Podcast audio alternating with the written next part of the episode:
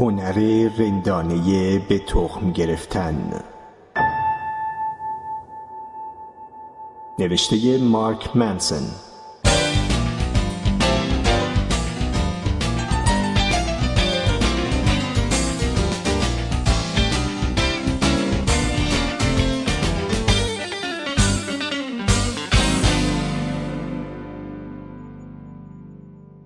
واکنش به تراژدی. بعضی رخدادها خیلی وحشتناک و شدیدن. خیلی از آدما می‌تونن در مورد مشکلات مربوط به محیط کار مسئولیت پذیر بشن یا وقتی به جای بازی کردن با بچه ها ساعت ها پای تلویزیون میشینن به رفتارشون فکر کنن و به مسئولیت پذیری سلامی دوباره بدن. ولی وقتی حرف از تراژدی های وحشتناک میاد وسط اونا ترمز اضطراری قطار مسئولیت پذیری رو می‌کشن و وقتی نگه داشت پیاده میشن. بعضی چیزا زیادی براشون دردناکه و نمی‌تونن مسئولیتش رو بپذیرن. ولی بهش فکر کن. شدت رخداد حقیقت ذاتی ماجرا رو تغییر نمیده. اگه یه موتوری وسط خیابون کیف شما رو بزنه خب قطعا تقصیر شما نبوده. هیچکس دوست نداره در همچی شرایطی قرار بگیره. ولی درست مثل بچه ای که دم در خونتون گذاشته بودن فورا مسئولیت این وضعیت مرگ و زندگی بر شما نازل میشه. دچار حمله عصبی میشید؟ خشکتون می‌زنه؟ به پلیس میگید؟ سعی می‌کنید فراموشش کنید و وانمود کنید هیچ اتفاقی نیفتاده؟ همه اینا انتخاب ها و واکنش هایی که شما مسئول انتخابش هستید. شما خفت شدن رو انتخاب نکردید ولی با این وجود مسئولیت شماست که پیامدهای عاطفی و روانی و البته قانونی این تجربه رو مدیریت کنید. سال 2008 طالبان کنترل دره سوات یکی از نقاط دورافتاده شمال شرقی پاکستان رو در دست گرفت. اونا خیلی زود قوانین افراطی اسلامی رو تحمیل کردند. تلویزیون ممنوع، فیلم ممنوع، هیچ خانومی بدون همراه مرد نباید بیرون باشه، هیچ دختری نباید بره مدرسه. سال 2009 یه دختر 11 سالی پاکستانی به نام ملاله یوسفزای شروع کرد به مقابله با این ممنوعیت تحصیلی. کماکان به مدرسه محلشون می‌رفت با وجود اینکه می‌دونست با این کار همجون خودش و همجون پدرش رو به خطر میندازه. حتی تو شهرهای مجاور به کنفرانس ها هم می‌رفت. تو اینترنت هم مقاله منتشر کرد تحت عنوان طالبان چطور جرأت می‌کنه حق تحصیل رو از من بگیره. سال 2012 وقتی که 14 سالش بود یه روز که سوار بر اتوبوس مدرسه داشت به خونه برمیگشت یه سرباز طالبان که صورتش رو پوشونده بود اتوبوس رو متوقف کرد. سوار شد و پرسید ملاله کدومتونه؟ یا به هم میگید یا همتون رو می‌کشم. ملاله خودش رو نشون داد و اون سرباز درست جلوی چشم همه سرنشینای اتوبوس یک گلوله تو سر ملاله خالی کرد. ملاله رفت تو کما و تقریبا تموم کرد.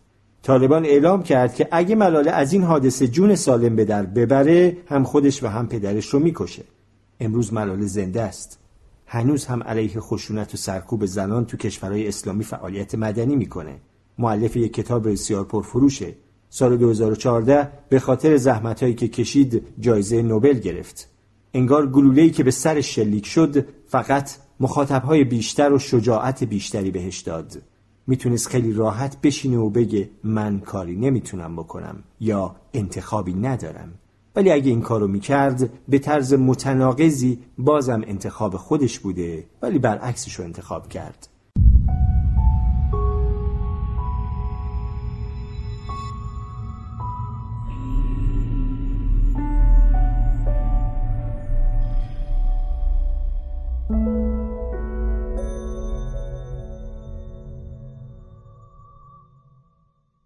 چند سال پیش در مورد برخی موضوعات این کتاب توی وبلاگم نوشته بودم و یه نفر برام کامنت گذاشت. به هم گفت که سطحی و ناپختم و درک درستی از مشکلات زندگی و مسئولیت انسان ندارم.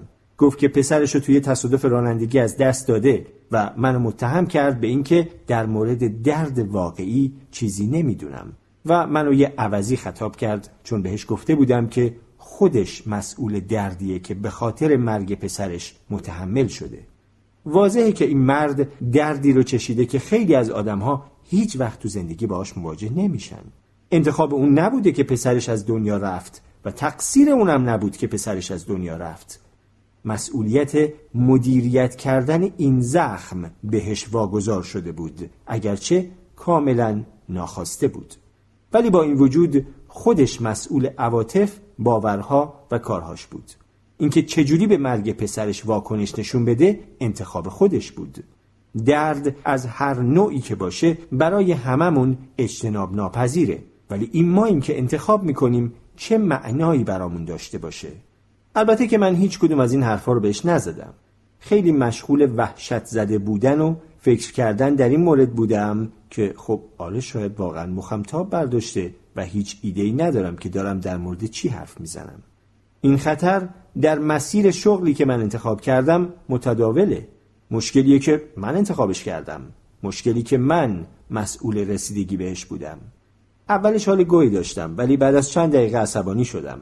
به خودم گفتم اعتراض این مرد ربط چندانی به حرفی که من زدم نداره و اصلا گور باباش. فقط چون بچه ای ندارم که مرده دلیل نمیشه که دردهای وحشتناکی رو تو زندگیم تجربه نکرده باشم. بعدش اومدم و توصیه خودم رو اجرا کردم. مشکلم رو انتخاب کردم. می‌تونستم سر این مرد داد بزنم و باهاش وارد بحث بشم و سعی کنم با ذکر دردهایی که کشیدم نشون بدم که بیشتر از اون درد کشیدم. کاری بچگانه که فقط باعث می‌شد جفتمون احمق و خرف جلوه کنیم. یا می‌تونستم مشکل بهتری رو انتخاب کنم. تمرین کنم که صبورتر باشم خواننده هام رو بهتر درک کنم و هر وقت که خواستم در مورد درد و روان زخم ها بنویسم به اون مرد فکر کنم و این چیزیه که از اون به بعد سعی کردم سرلوحی کارم قرار بدم. جواب کوتاهی براش نوشتم با این مضمون که غم آخرتون باشه و گفتگو رو همونجا تموم کردم. تو اون شرایط چی می‌تونستم بگم واقعا؟ ژنتیک و ورقهایی که توی این بازی بهمون به دادن سال 2013 بی بی سی ده دوازده تا نوجوان رو که اختلال وسواس فکری یا OCD داشتن رو دور هم جمع کرد و همزمان که داشتن دوره های درمانی جدی رو میگذروندن اونها رو دنبال کرد. هدف از این تراپی ها این بود که به این بچه ها کمک کنه بر سیر افکار ناخواسته و رفتارهای تکرار شوندهشون غلبه کنن. یکی از اون بچه ها ایموجن بود. یه دختر 17 ساله که نیاز وسواسگونه ای داشت به اینکه از بغل هر چیزی که رد میشه با دستش یه ضربه توکنگشتی بهش بزنه و اگه این کار رو نمی کرد افکار وحشتناکی می اومد سراغش که همه اعضای خانوادهش دارن می میرن. یکی دیگه جاش بود پسری که هر کاری می کرد باید با راست و چپ بدنش انجام می‌داد. با دست راست و دست چپ با آدم ها دست می‌داد. در غذا خوردن باید از هر دو دستش استفاده می کرد. جفت پا از هر دری رد می شد و غیره. و اگه نمی‌تونست دو سمت بدنش رو قرینه کنه حمله های عصبی شدیدی می اومد سراغش. و همچنین جک رو داشتیم یه میکروب حراس کلاسیک که بدون دستکش از خونه بیرون نمی‌رفت قبل از نوشیدن هر آبی باید اون رو میجوشوند و غذایی که خودش تمیز یا طبخ نکرده بود رو نمی‌خورد. OCD یک اختلال عصبی و ژنتیکیه که قابل درمان نیست. در بهترین حالت میشه مدیریتش کرد و همونطور که در ادامه خواهیم دید مدیریت اختلال به مدیریت ارزشهای فرد برمیگرده. اولین چیزی که روان درمانگرهای این پروژه به بچه ها میگن اینه که نقص ها و کاستی های تمایلات وسواسیشون رو بپذیرن و این یعنی مثلا وقتی ایموجن مورد حمله افکار وحشتناک مرگ خانوادش قرار می‌گیره باید بپذیره که واقعا خانوادش ممکنه بیفتن و بمیرن و اون کاری در این مورد نمی‌تونه بکنه و مرگ یک حقیقت اجتناب ناپذیره جاش مجبور بپذیره که در بلند مدت قرینه سازی همه رفتارهاش و تلاش برای متقارن کردن اعضاش زندگیش رو بیشتر از اون حملات عصبی گاه و بیگاه بگاه میده و به جک یادآوری می‌کنن که صرف نظر از همه تلاشهایی که برای تمیزی می‌کنه میکروب ها همه جا هستن و اون رو آلوده می‌کنن. هدف این بود که به بچه ها بفهمونن ارزش هاشون منطقی نیست و در واقع حتی ارزش هاشون مال خودشون نیست مال اختلالشونه. و اینکه با ارضا کردن این ارزش های غیر منطقی دارن به عملکردشون در زندگی گن می‌زنن. قدم بعدی اینه که بچه ها رو تشویق کنن ارزش های مهمتری از ارزش های OCD انتخاب و روی اونها تمرکز کنن. برای جاش این یعنی دیگه مجبور نباشه به امید داشتن یه زندگی نرمال در جامعه همیشه اختلالش رو از خانواده و دوستاش مخفی کنه. برای ایموجن این یعنی افکار و احساساتش رو تحت کنترل بگیره و دوباره خوشحال باشه و برای جک این یعنی بتونه مدت زمان زیادی از خونش بیرون بمونه بدون اینکه ماجراهای دردناک روانخراشی رو تجربه کنه. حالا که این ارزش های جدید در مرکزیت توجه بچه ها قرار گرفته تمرینات سخت حساسیت زدایی شروع شده بود تا ارزش های جدیدشون رو زندگی کنن. این تمرین ها حمله های عصبی زیادی به دنبال داشت. اشک های زیادی ریخته شد. جک به ردیفی از اشیای زبون بسته مشت می‌زد و بعد دستاشو میشست. ولی اواخر این فیلم مستند می‌بینیم که پیشرفت های زیادی حاصل شده بود. ایموجن دیگه از بغل هر چیزی رد می‌شد بهش ضربه نمی‌زد. میگه هنوز هم حیوله هایی پس ذهنم هستن و احتمالا تا ابد خواهند بود ولی الان سر و صداهاشون آرومتر شده. جاش می‌تونه دوره های 25 دقیقه تا نیم ساعته رو بدون قرینه سازی رفتارهاش طی کنه و جک که بیشترین بهبود رو از خودش نشون داده می‌تونه بره بیرون و تو رستوران از بطری ها و لیوان ها آب بخوره بدون اینکه قبلش اونا رو بشوره. جک چیزایی که یاد گرفته رو اینجوری خلاصه می‌کنه. من این زندگی رو انتخاب نکردم. من این وضعیت خیلی وحشتناک رو انتخاب نکردم. ولی باید انتخاب کنم چجوری باهاش زندگی کنم. مجبورم انتخاب کنم که چجوری باهاش زندگی کنم. خیلی از آدم ها با نقص های مادرزادیشون چه اوسیدی باشه چه قد کوتاه یا یه چیز خیلی متفاوت جوری رفتار می‌کنن که انگار از یه موهبت خیلی با ارزش محروم شدن. حس می‌کنن در اون مورد کاری نمی‌تونن بکنن. در نتیجه از پذیرش مسئولیت وضعیتشون شونه خالی می‌کنن. با خودشون فکر می‌کنن که من این جنای تخمی رو انتخاب نکردم. پس اگه اوضاع تخمی پیش بره تقصیر من نیست. و خب درست میگن تقصیر اونا نیست. ولی به هر حال مسئولیت اونها هست. سالها پیش وقتی دانشجو بودم فانتزیم این بود که یه بازیکن حرفه‌ای پوکر بشم. پول خوبی می بردم خوش میگذشت ولی بعد از حدود یک سال بازی جدی ازش کشیدم بیرون. سبک زندگی شب زندهداری ها و خیره شدن به صفحه کامپیوتر بردن هزاران دلار در یک شب و باختن بیشتر همون پول در شب بعد واسه من نبود. و البته سالمترین و با ثباتترین روش برای ارتزاقم نبود. ولی دورانی که پوکر بازی می کردم تأثیر عمیقی روی دیدگاه هم به زندگی داشت. زیبایی پوکر اینه که اگرچه شانس همیشه دخیله ولی شانس نتایج بلند مدت بازی رو تعیین نمی‌کنه. ممکنه یه نفر کارتای بدی بهش بیفته و از کسی که کارتای خیلی خوبی داره ببره. البته اون کسی که کارتای خوبی داره احتمال برد بیشتری داره ولی در نهایت چیزی که برنده رو تعیین می‌کنه بله درست حد زدین انتخاب هایی که هر بازیکن در خلال بازی انجام میده زندگی رو همینطوری می‌بینم. به هممون کارتایی داده شده. بعضیامون نسبت به بقیه کارتای بهتری داریم. و اگرچه خیلی آسونه که درگیر تخمی بودن کارتامون بشیم و حس کنیم به رفتیم ولی بازی واقعی در انتخاب هایی که با اون کارتا می‌کنیم نهفته است و در ریسک هایی که می‌کنیم و عواقبی که تصمیم می‌گیریم باهاشون زندگی کنیم. آدمایی که تو موقعیت های مختلف بهترین تصمیم ها رو می‌گیرن کسایی هستن که تو بازی پوکر یه سر و گردن از بقیه بالاتر قرار می‌گیرن. درست مثل زندگی. و این آدم ها لزوما اونایی نیستن که بهترین کارت ها رو داشتن. کسایی هستن که به خاطر نقص های عصبی یا ژنتیکی از لحاظ روانی و عاطفی رنج می‌برن. ولی این قضیه چیزی رو عوض نمی‌کنه. البته که کارتای بدی نصیبشون شده و نمیشه اونا رو مقصر دونست. همونطور که نمیشه اون مرد قد کوتاه که می‌خواست دوست دختر داشته باشه رو به خاطر قد کوتاهش مقصر دونست یا اون کسی که خفت شد رو به خاطر خفت شدن. ولی با وجود این خودشون مسئول این ماجراها هستن. انتخاب با خودشونه که مثلا دنبال یه روان درمانگر خوب بگردن و دوره های درمانی رو طی کنن یا اینکه هیچ کاری نکنن. کسایی هستن که تو دوران کودکی واقعا رنج کشیدن. کسایی هستن که مورد سوء استفاده ها و خشونت ها قرار گرفتن. چه فیزیکی چه عاطفی چه مالی. نمیشه اونا رو به خاطر مشکلات و نارسایی هاشون مقصر دونست. ولی مسئول چرا؟ اونا همیشه مسئول هستند که با وجود همه مشکلات به جلو حرکت کنند و در هر شرایطی بهترین انتخابهای ممکن رو انجام بدن. و بیاین صادق باشیم.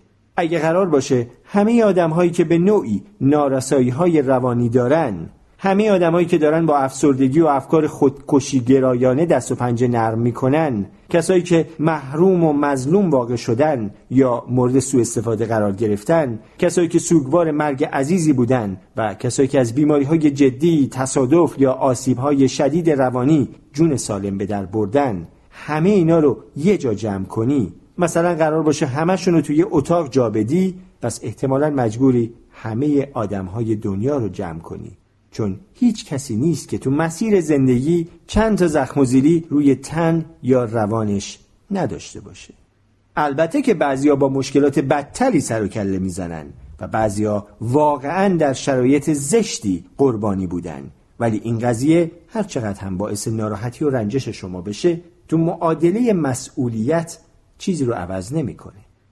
لذت قربانی بودن.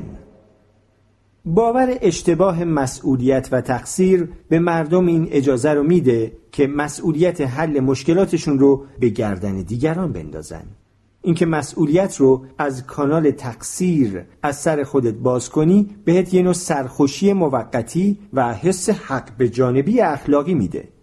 متاسفانه یکی از اثرات جانبی اینترنت و های اجتماعی اینه که این روزها انداختن بار مسئولیت روی شونه ها یا گروه های دیگه آسونتر از هر زمانی شده.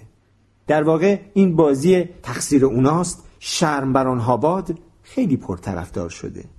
حتی تو بعضی جوامع اینترنتی به عنوان رفتاری باحال شناخته میشه. منتشر کردن ناعدالتی ها در فضای عمومی بیشتر از هر نوع رویداد دیگه‌ای تو رسانه های اجتماعی باعث تهییج عاطفی آدم ها و جلب توجهشون میشه. و برای کسایی که همش حس می‌کنن قربانی هستن پاداشهایی مثل حجم قابل توجهی از توجه و همدردی به ارمغان میاره. لذت قربانی بودن رو میشه این روزها هم تو جناه راست دید هم تو جناه چپ. هم بین فقرا هم بین پولدارا. در واقع شاید این برای اولین بار تو تاریخ بشر باشه که همزمان همه گروه های جمعیت شناختی احساس می‌کنن که یه جورایی به طرزی ناعادلانه قربانی هستند و همشون سرمست سرخوشی های از جنس براشفتگی میشن که با این حس ها میاد. این روزا هر تقی به توقی بخوره یکی هست که بهش بر می‌خوره. و حس می‌کنه یه جورایی بهش ظلم شده و استحقاق اینو داره که براشفته بشه و مقداری مشخصی توجه دریافت کنه. محیط رسانه‌ای امروز اینجور واکنش ها رو تشویق می‌کنه. بهش دامن می‌زنه و اونا رو در جریده عالم تا ابد ثبت می‌کنه. چون که خب برای رونق کسب و کارشون خوبه.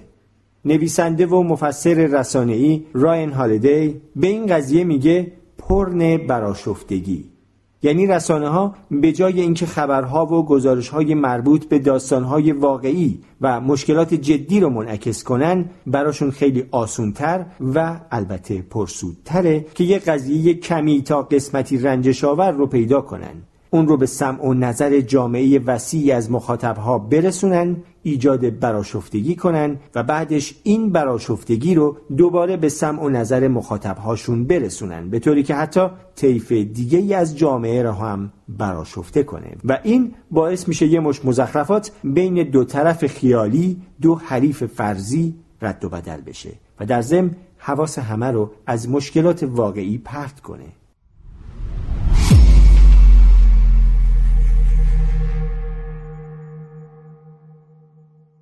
بزرگترین مشکل لذت ناشی از حس قربانی بودن اینه که توجه به قربانیان واقعی رو میدزده. مثل قصه چوپان دروگو میشه. هرچقدر آدمای بیشتری سر چیزای کوچیک خودشون رو قربانی بدونن تشخیص دادن قربانی های واقعی سختتر میشه. آدما به این حس که همیشه رنجونده بشن عادت می‌کنن. چون این قضیه بهشون یه نوع سرخوشی میده. حق به جانب بودن و از لحاظ اخلاقی ارجحیت داشتن حال میده. کاریکاتوریست سیاسی تیم کریدر یه بار توی نیویورک تایمز این قضیه رو اینجوری بیان کرد. براشفتگی مثل خیلی چیزای دیگه است که حس خوبی میده ولی ما رو از درون می‌خوره و حتی خبیستر و موزیتر از بسیاری رزیلت های دیگه است. چون حتی ما آگاهانه اعتراف نمی کنیم که از جنس لذته. ولی بخشی از زندگی در دموکراسی و جامعه آزاد اینه که هممون مجبوریم با عقاید و آدمهایی که لزوما دوستشون نداریم کنار بیایم این بهاییه که برای این سیستم پرداخت می‌کنیم. شاید حتی با خودت بگی که خب هدف از دموکراسی همینه ولی به نظر میاد روز به روز آدمهای بیشتری دارن اینو فراموش می‌کنن.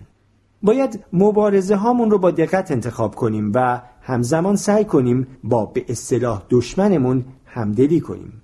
باید با دوز سالمی از دیرباوری بریم سراغ رسانه ها و اخبار و سعی نکنیم کسایی که با همون مخالفت می‌کنن رو با یه فرچه کتوکلفت همرنگ خودمون کنیم. باید ارزش هایی مثل صداقت، ترویج شفافیت و داشتن آغوشی باز برای تردید رو در اولویت قرار بدیم. برخلاف ارزش هایی مثل حق به جانب بودن، حال خوب داشتن و انتقام گرفتن. در بهبوهه دنیای شبکه بندی شدی پرسر و صدای امروز حفظ کردن این ارزش های دموکراتیک سختتر شده. ولی باید مسئولیت پذیر باشیم و به هر حال اونها رو در خودمون پرورش بدیم. چطوری نداریم؟ خیلی ها ممکنه همه این حرفا رو بشنون و بعدش بگن خب باشه ولی چطوری؟ من متوجه شدم که ارزشام تخمیان و برای همه مشکلاتم از زیر مسئولیت در میرم و اینکه من یه عوضی خود محقبین هستم که فکر می‌کنم دنیا باید حول من و تجربه های ناخوشایندم بگرده. ولی چطوری این قضیه رو تغییر بدم؟ و من در جواب این سوال به یودا ارجاتون میدم.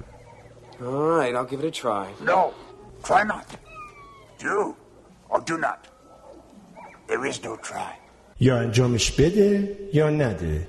چطوری نداریم؟ شما همین الان هم و در هر لحظه از روز دارید انتخاب می‌کنید که به چی اهمیت بدین و چی رو به تخمتون بگیرین. می‌خوام بگم که تغییر همینقدر ساده است. به سادگی انتخاب کردن یه چیز دیگه که براتون مهم باشه. واقعا همینقدر ساده و سرراسته. ولی اونقدر هم آسون نیست. آسون نیست چون اوایل مسیر قرار حس کنی یه لوزر هستی یه شارلاتان یه عوضی احمق. قرار کلی مسترب بشی. احتمالا حمله عصبی هم بهت دست بده. ممکنه توی این فرایند از دست همسر یا بچه هات کلت خراب بشه. اینا همه اثرات جانبی تغییر دادن ارزشاته تغییر دادن چیزهایی که به تخم می‌گیری و نمی‌گیری. ولی خب اجتناب ناپذیرن ساده است ولی واقعا سخته. بیایید به چند تا از این اثرات جانبی نگاهی بندازیم. ببینید قرار پر از حس تردید و سرگشتگی بشید. اینو تضمین می‌کنم. باید بیخیال این بشم؟ واقعا کار درست اینه؟ رها کردن ارزشی که سالها بهش متکی بودی کار راحتی نیست و تو رو سردرگم می‌کنه. یه جوری که نتونی خوب و بد از هم تشخیص بدی. این قسمت سخت ماجراست ولی طبیعیه. بعدش حس می‌کنی یه شکست خورده ای چون به هر حال نصف عمر تو بر اساس یک ارزش جلو بردی و الان که می‌خوای اولویت ها و معیارها رو تغییر بدی و مثل قبل رفتار نکنی دیگه نمی‌تونی اون معیار قدیمی که همیشه بهش اعتماد داشتی رو برآورده کنی و در نتیجه فورا حس می‌کنی یه متقلب بیهویت هستی. اینم طبیعیه و البته آزاردهنده است. و قطعا بارها پس زده خواهی شد ولی پوستت کلوف میشه. خیلی از رابطه های زندگیت حول ارزش هایی که نگه داشته بودی ساخته شده بودن. پس لحظه ای که اون ارزش ها رو تغییر میدی لحظه ای که انتخاب می‌کنی درس خوندن از پارتی کردن مهمتره که ازدواج و تشکیل خانواده از سکسای بیبند و بار مهمتره که مشغول بودن به کاری که بهش ایمان داری از پول مهمتره. تغییر مسیرت روی همه رابطه هات منعکس میشه و خیلی هاشون تو صورتت منفجر میشن. اینم طبیعیه و اینم آزاردهنده است. اینا اثرات جانبی ضروری ولی دردناک این تصمیمه که جای دیگه ای رو برای خورد کردن تراهات انتخاب کنی.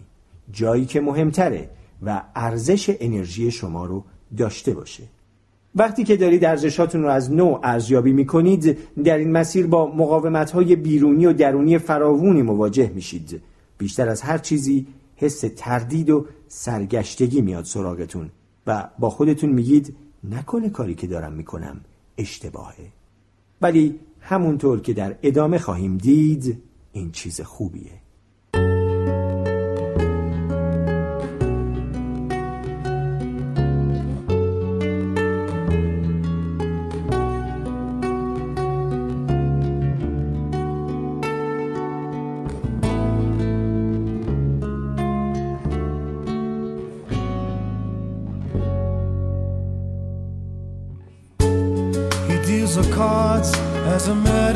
Meditation.